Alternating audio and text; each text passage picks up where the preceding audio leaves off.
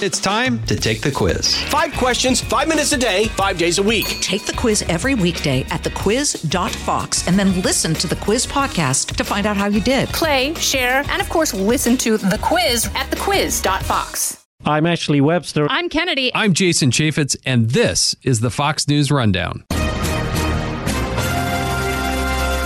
Monday, September 4th, 2023. I'm Mike Emanuel.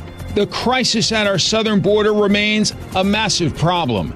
And for those who live and represent our southern border, they're calling on lawmakers on Capitol Hill to take action immediately. Congress needs to, you know, not just point fingers, but we need to get off the sidelines and really start implementing some things. A large part of that starts with the power of the purse.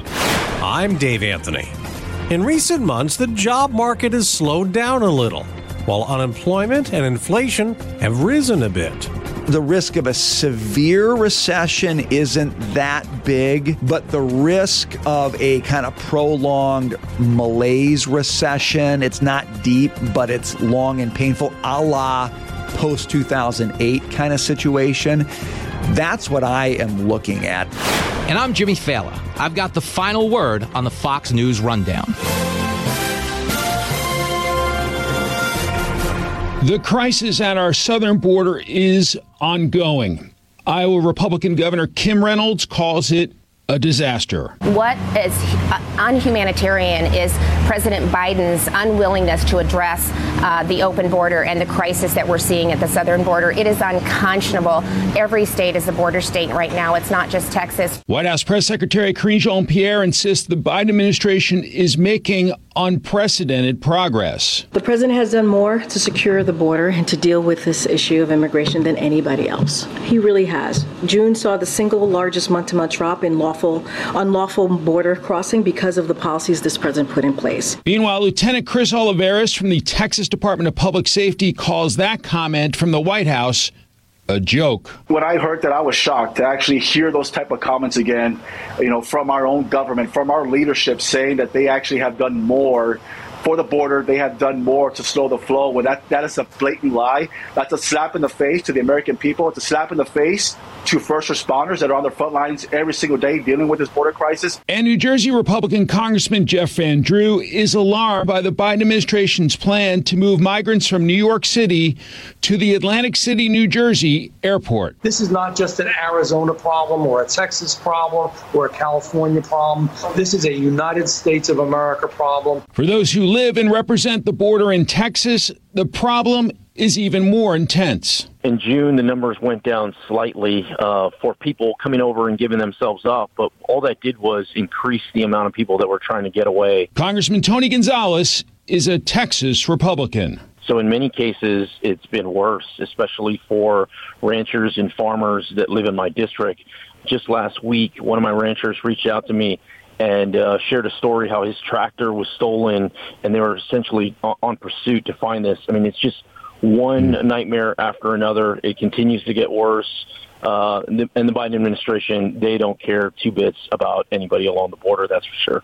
What about the big picture national security standpoint? Some sources report to as many as 149 individuals on the FBI's terror watch list have been encountered by Customs and Border Protection this year alone, and we still have a few months to go before that number stops growing. What has been done about this? And if nothing, do you have a plan for ensuring potentially dangerous people and terrorists cannot freely enter the United States?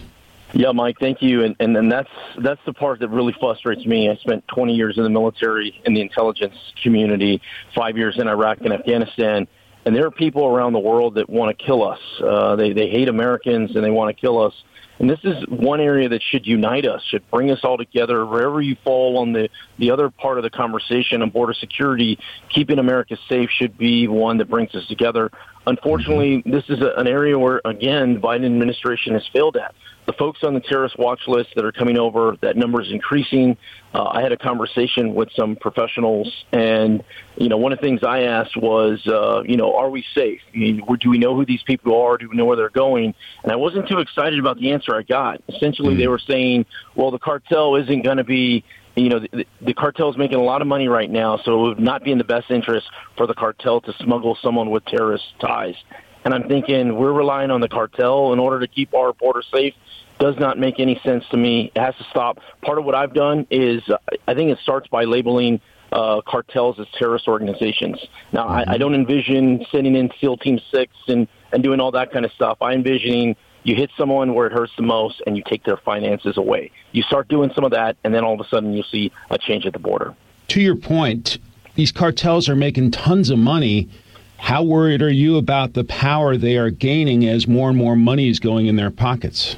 I'm very worried. I mean, this is a this is a situation that is just getting out of control. Uh, once again, I, the last week I got briefed by the DEA, and they they outlined a case to me where the cartel was trading thousands of pounds of fentanyl in exchange for arms, and they were able to to to, to stop that uh, transaction from happening. But these are the dangers to it. It's not just what we see at the border; it's the fentanyl that's killing our kids. And the more the Biden administration does nothing, the more empowered they are, and the more danger it is to the safety of the United States of America. So, in addition to the human trafficking aspect, there's also the flow of illegal drugs, which you touched on. How big of a factor do you think that is in your district and districts around the country in terms of taking the lives of our young people? It's absolutely saddening. Uh, earlier this week, or last week, was uh, Overdose Awareness Day, and I had an event in San Antonio with a couple of parents that lost their children to fentanyl. And it seems as if more and more people have a story you know, over 100,000 Americans impacted every year. This is a, an epidemic that's only growing. We saw it with opioids a few years ago. Now we see it with fentanyl. Uh, what, what's going to come next? I mean, we have to systematically change the way we approach things, and part of that is stopping it before it even gets to here. You know, the, mm-hmm. we know the precursors to fentanyl are coming from China. They're going into Mexico. That's the route we need to stop. Uh, we need to stop them from even hitting uh, North America. Period. If, if we wait to, at the end, it's too late. To that point, I know you've had some conversations with some important figures like the president of Guatemala. What insight have you gained from leaders like this and their views about the U.S. border crisis? Do they agree there's an issue? They do agree it's an issue, and in many cases, uh, the former president of Guatemala had called me and said, "Hey, look, Tony, you know our borders are being overrun. Uh, we need help, and, and there's no one in the administration taking our call. Can you help?" Thankfully we were able to help connect some of those things. But uh, once again, this is the Biden administration's job. You know, where's the Secretary of State Blinken on this deal? Instead of mm-hmm. traveling all over the world, he needs to travel to our backyard and build out some of these relationships with these countries instead of just turning a blind eye and, and, and waiting for the death to occur with these fentanyls. The other part to it, they're asking for partners. There's so many Central and South, uh, South American countries that are asking for the United States' leadership. There's been a complete void by this administration. Also, Congress has a role to play as well. You know, mm-hmm. Congress needs to, you know, not just point fingers, but we need to get off the sidelines and really start implementing some things. A large part of that starts with the power of the purse. About Congress's role, um, I think people in Washington get hung up when you talk about comprehensive immigration reform because I think some people on your side of the aisle worry about it's going to be a bunch of stuff that maybe they don't want. Are there some common sense things that can be done on Capitol Hill with a Republican House and a Democratic Senate that you think would be helpful in your district and on these at these various border districts? I do, Mike, and and you know, a district like mine, uh, two thirds of the Texas-Mexico border, forty-two percent of the overall southern border. I don't just have the luxury of just uh, pointing fingers and it's somebody else's fault. You know, people in my district they, they want the the nightmare to end, and and it doesn't matter whose fault it is. Just just fix it. And, and there are some solutions. I think one, you have to take some of the contentious issues off the table. Uh, just you can't you can't discuss them, or it just immediately derails a topic. Are they important? Yes, but uh, in my eyes, you start with work visas, uh, not pathway to citizenship, not deportation. You start with work visas. People that want to come over here to work, nothing else. They can't have access to voting. They can't have access to social services, but they can have access to a job. And oh, by the way, in the United States, we have a huge vacancies uh, in, in labor shortages across industries. So True. I think it's a win-win situation, but it takes political courage in order to get over the finish line. It feels like border security has become a bit of a partisan issue with Republicans really focusing on the border. Do you believe this should be a partisan issue, and why do you think it has become one when a top priority is, of course, protecting the American people?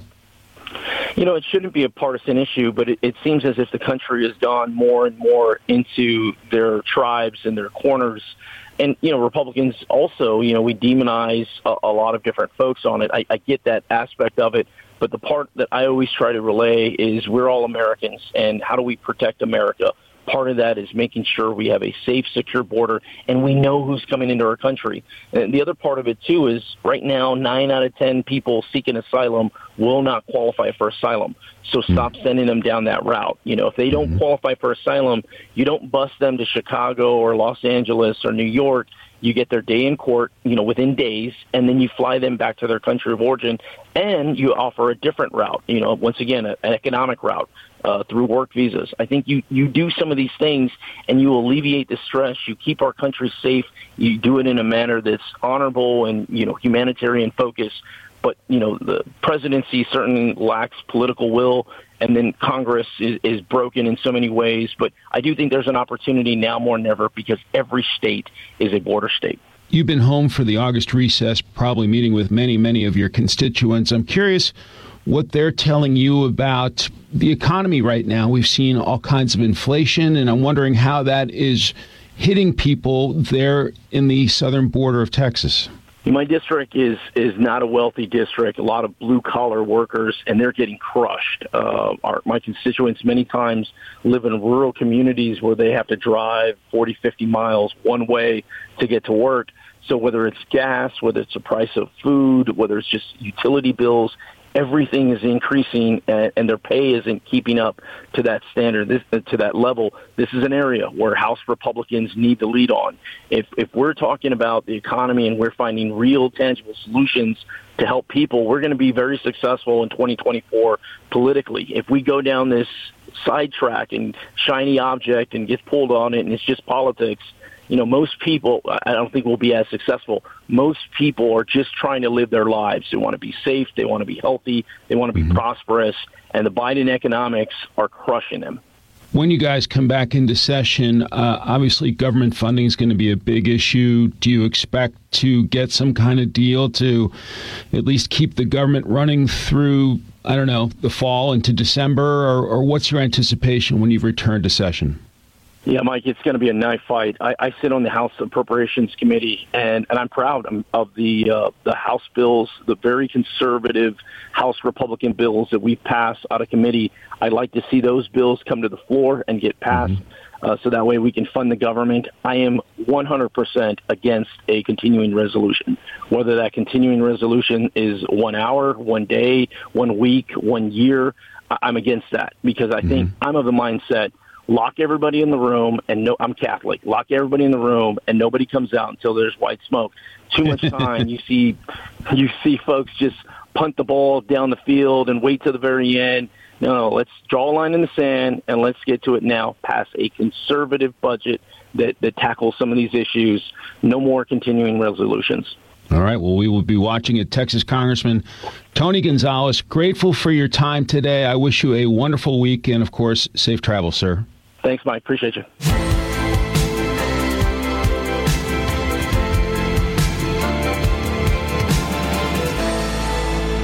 Hey, it's Clay Travis. Join me for Outkick the Show as we dive deep into a mix of topics. New episodes available Monday to Friday on your favorite podcast platform and watch directly on outkick.com forward slash watch. This is Jimmy Failla with your Fox News commentary coming up. It's Labor Day, the perfect time to talk about the job market.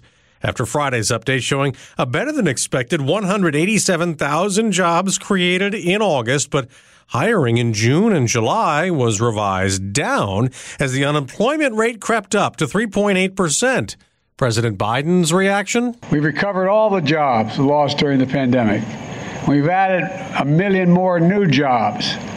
More than 700,000 people joined the labor force last month, which means the highest share of working age Americans are in the workforce now than at any time in the past 20 years. And the unemployment rates rise from 3.5% surprised some. The good news on that was that was being driven by people coming off the sidelines into the workforce. Labor participation rate went up. Brian Brenberg is co host of The Big Money Show on the Fox Business Network. The challenging part of that is about two thirds of those people coming off the sidelines were unemployed. So okay, that's why yeah. the rate went up to 3.8%. So, not a bad number by itself, but the beginning possibly of a trend that gets your attention. All right, let's let's go into that a little deeper.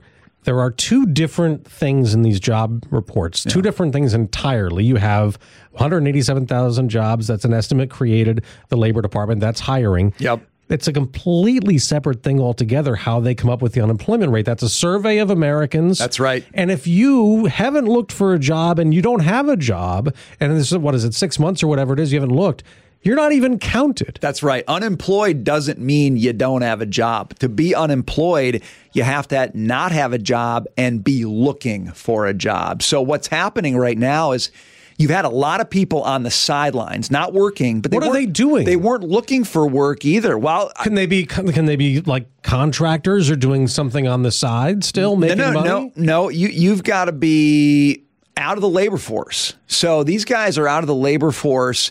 And during the pandemic, your ability to do that was aided by all the pandemic stimulus benefits, aid benefits, et cetera. So you had folks on the sidelines, maybe living off savings, living off those benefits. Or maybe selling stuff on eBay. Uh, you know, selling, you know, you maybe doing know. something under the table. But the point is now, what they're saying is, you know what?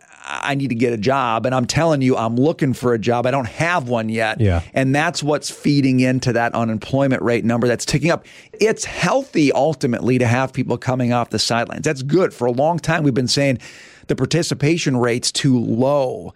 But now there's this question of okay, well, they're coming back. Are they going to be able to find the jobs? And it the situation seems to be pretty good right now, but the situation is changing.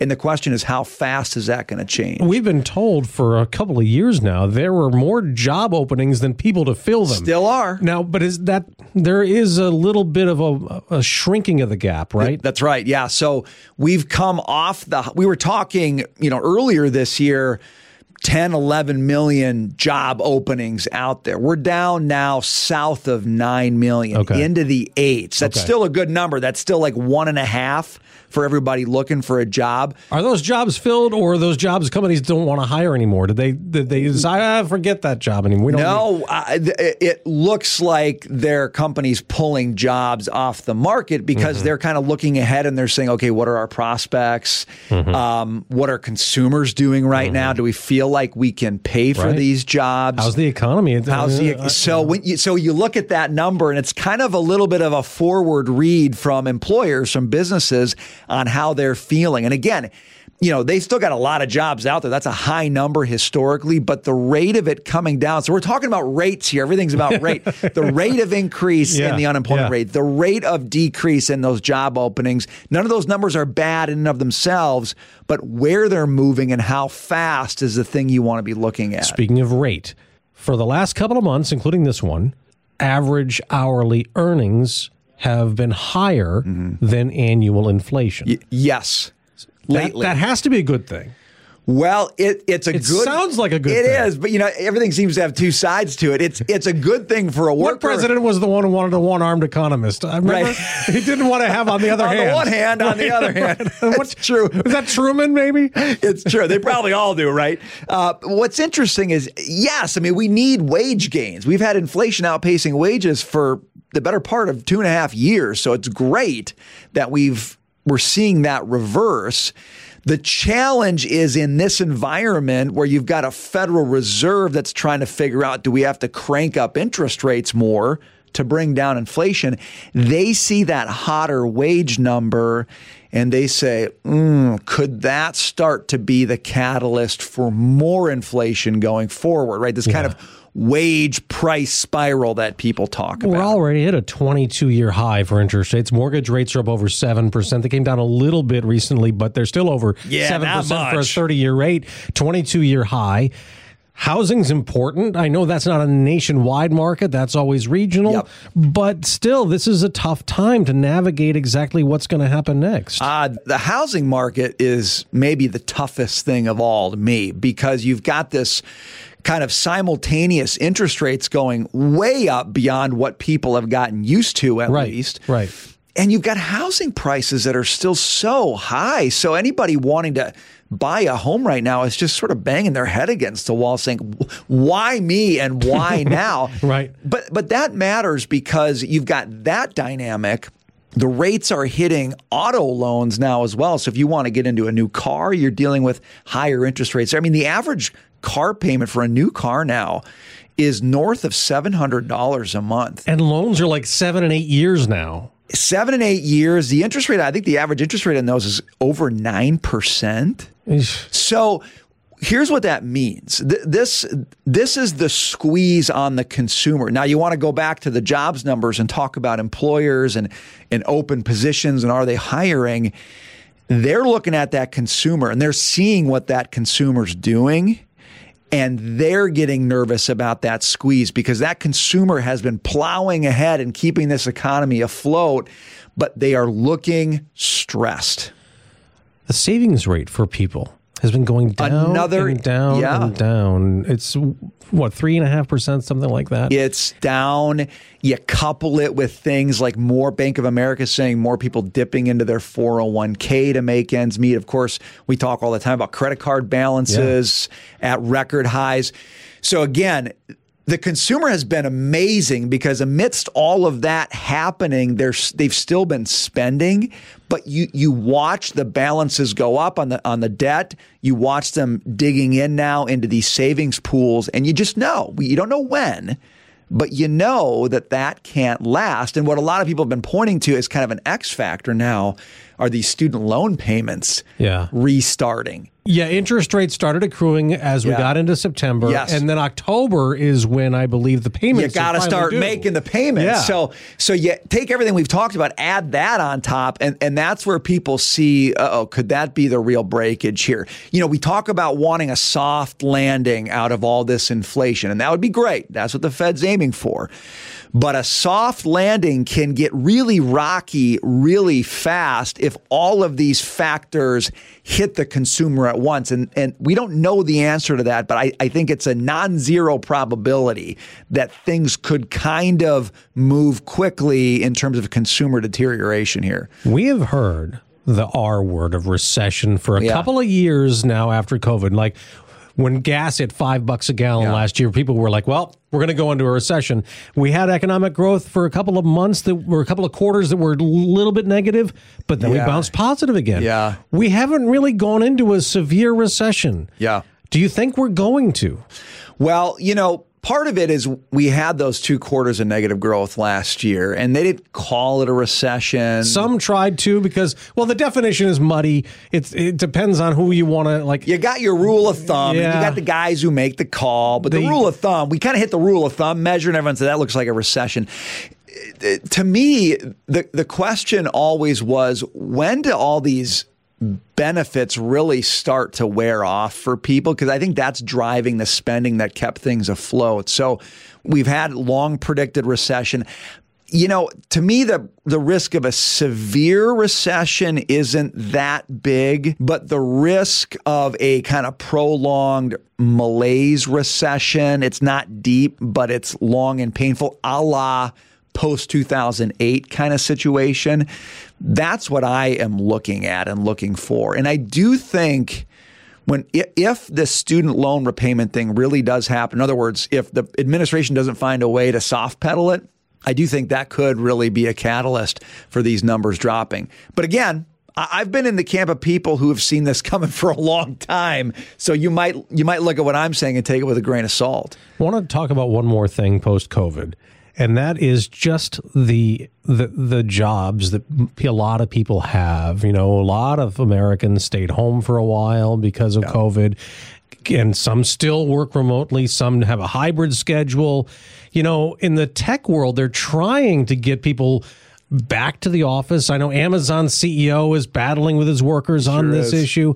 Do you think we'll ever get back to the five days a week for most Americans who have these kinds of jobs? We we've made a permanent shift in my view. I don't think we're going to have 5 days a week like we did before the pandemic. And one of the big businesses want workers in because they know there's a benefit of people being together in the room together. That's where a lot of the creativity happens. Right. It's also frankly a little bit easier to keep people on task. I think let's be honest. I can't do my laundry Can't in do the your office. laundry in I can't walk the dog. I can't do unless you've got a great office. right. But at the same time, companies are realizing the benefits of being able to shrink their real estate footprint. And that saves them money. Yeah. You, you, you actually pass the cost on to your workers when they office out of their home. So, no, I don't think we're going back to five days like we knew.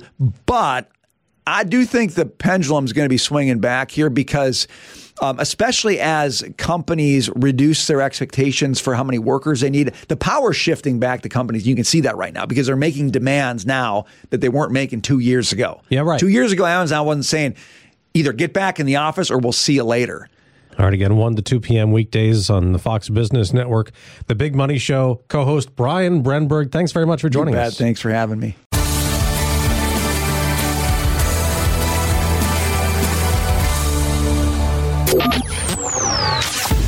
A look at the week ahead. Monday marks the unofficial end of summer as Americans celebrate Labor Day. Tuesday, former Trump White House economic advisor Peter Navarro faces trial for a contempt of Congress charge. He was charged after failing to answer a subpoena from the House Select Committee investigating the January 6 Capitol violence. Wednesday, arraignments begin in Fulton County, Georgia for the 19 defendants accused of trying to overturn the state's 2020 presidential election results. Former President Trump has waived his arraignment appearance and pleaded not guilty. Thursday, President Biden will be departing Washington to attend the G20 Leaders Summit in India. The three day summit's expected to focus on the Ukraine war and climate change. Friday is the first launch window for Virgin Galactic's fourth space flight, with three customers who are among the earliest to reserve space on the suborbital flight. And Florida's Supreme Court will hear arguments on a case challenging the state's ban on abortions at 15 weeks. That's a look at your week ahead. I'm Rich Denison, Fox News.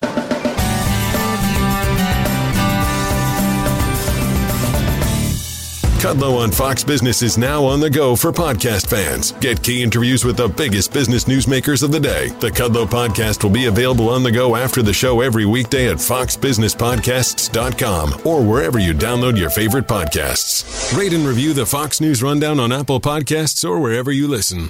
It's time for your Fox News commentary. Jimmy Failla. What's on your mind? Labor Day became a national holiday in 1894, which is the same year Joe Biden was born. I'm just kidding. I'm pretty sure he's older than that. It was started by labor unions who wanted to celebrate workers with a day off from all the long shifts they were putting in.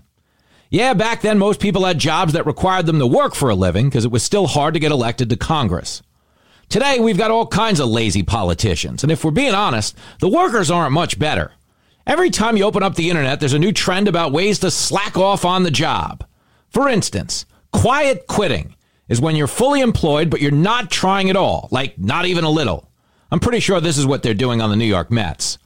There's also a trend called loud laboring, which is the art of doing nothing but talking nonstop about just how much you're accomplishing so people think you're killing it in life. This is pretty much everyone on Instagram. Then there's the 20% of the country that's not coming into the office at all because they're still trying to milk their COVID lifestyle for all it's worth. Don't get me wrong. I like day drinking in my pajamas as much as the next guy, but at some point you got to put on pants, leave the house, and take some pride in yourself. I say that because everybody knows a guy who let himself go during the lockdowns and still hasn't turned it around. And if you don't, it's because it's you. So my advice this Labor Day is to celebrate your work if you're actually doing it, or get going if you're not. There's a dignity that comes from holding yourself to a higher standard that's going extinct in our society at scary speeds. You can see it every time you walk down the street and see another able bodied person panhandling for cash. Now, I know some of that is the terrible scourge of drug addiction, but it's the addiction to laziness that's ruining most people. And it's happening because the smartphone is tricking everyone into feeling like the most important person in the world by only showing them news articles they agree with, social media videos they like, and nonstop advertising for products they were just talking about five minutes earlier. But don't worry, the phones aren't spying on you at all. Wink, wink, nudge, nudge. But we play along with all of this because all of these products can be delivered right to our doors, making life more convenient than ever, yet the world has never felt less happy than it does right now. One of the main reasons why is you enjoy things in life a whole lot more if you have to go out and work for them. So happy Labor Day, not just to the adults, but to all the kids going back to school, whether they're in red states learning math with timetables and flashcards, or they're in blue states learning math by tipping a drag queen named Cinnabons. The point is, it's time for everyone to start making the type of effort that gets the job done for all of us. Be sure to listen to Fox Across America with me, Jimmy Failla, weekdays from noon to 3 on the Fox News app and foxacrossamerica.com. You've been listening to the Fox News Rundown. And now, stay up to date by subscribing to this podcast at foxnewspodcasts.com. Listen ad free on Fox News Podcasts Plus on Apple Podcasts. And Prime members can listen to the show ad free on Amazon Music. And for up to the minute news, go to foxnews.com. Jason in the House, the Jason Chaffetz podcast. Dive deeper than the headlines and the party lines as I take on American life, politics, and entertainment. Subscribe now on FoxNewsPodcast.com or wherever you download podcasts. I'm Guy Benson. Join me weekdays at 3 p.m. Eastern as we break down the biggest stories of the day with some of the biggest newsmakers and guests. Listen live on the Fox News app or get the free podcast at GuyBensonShow.com.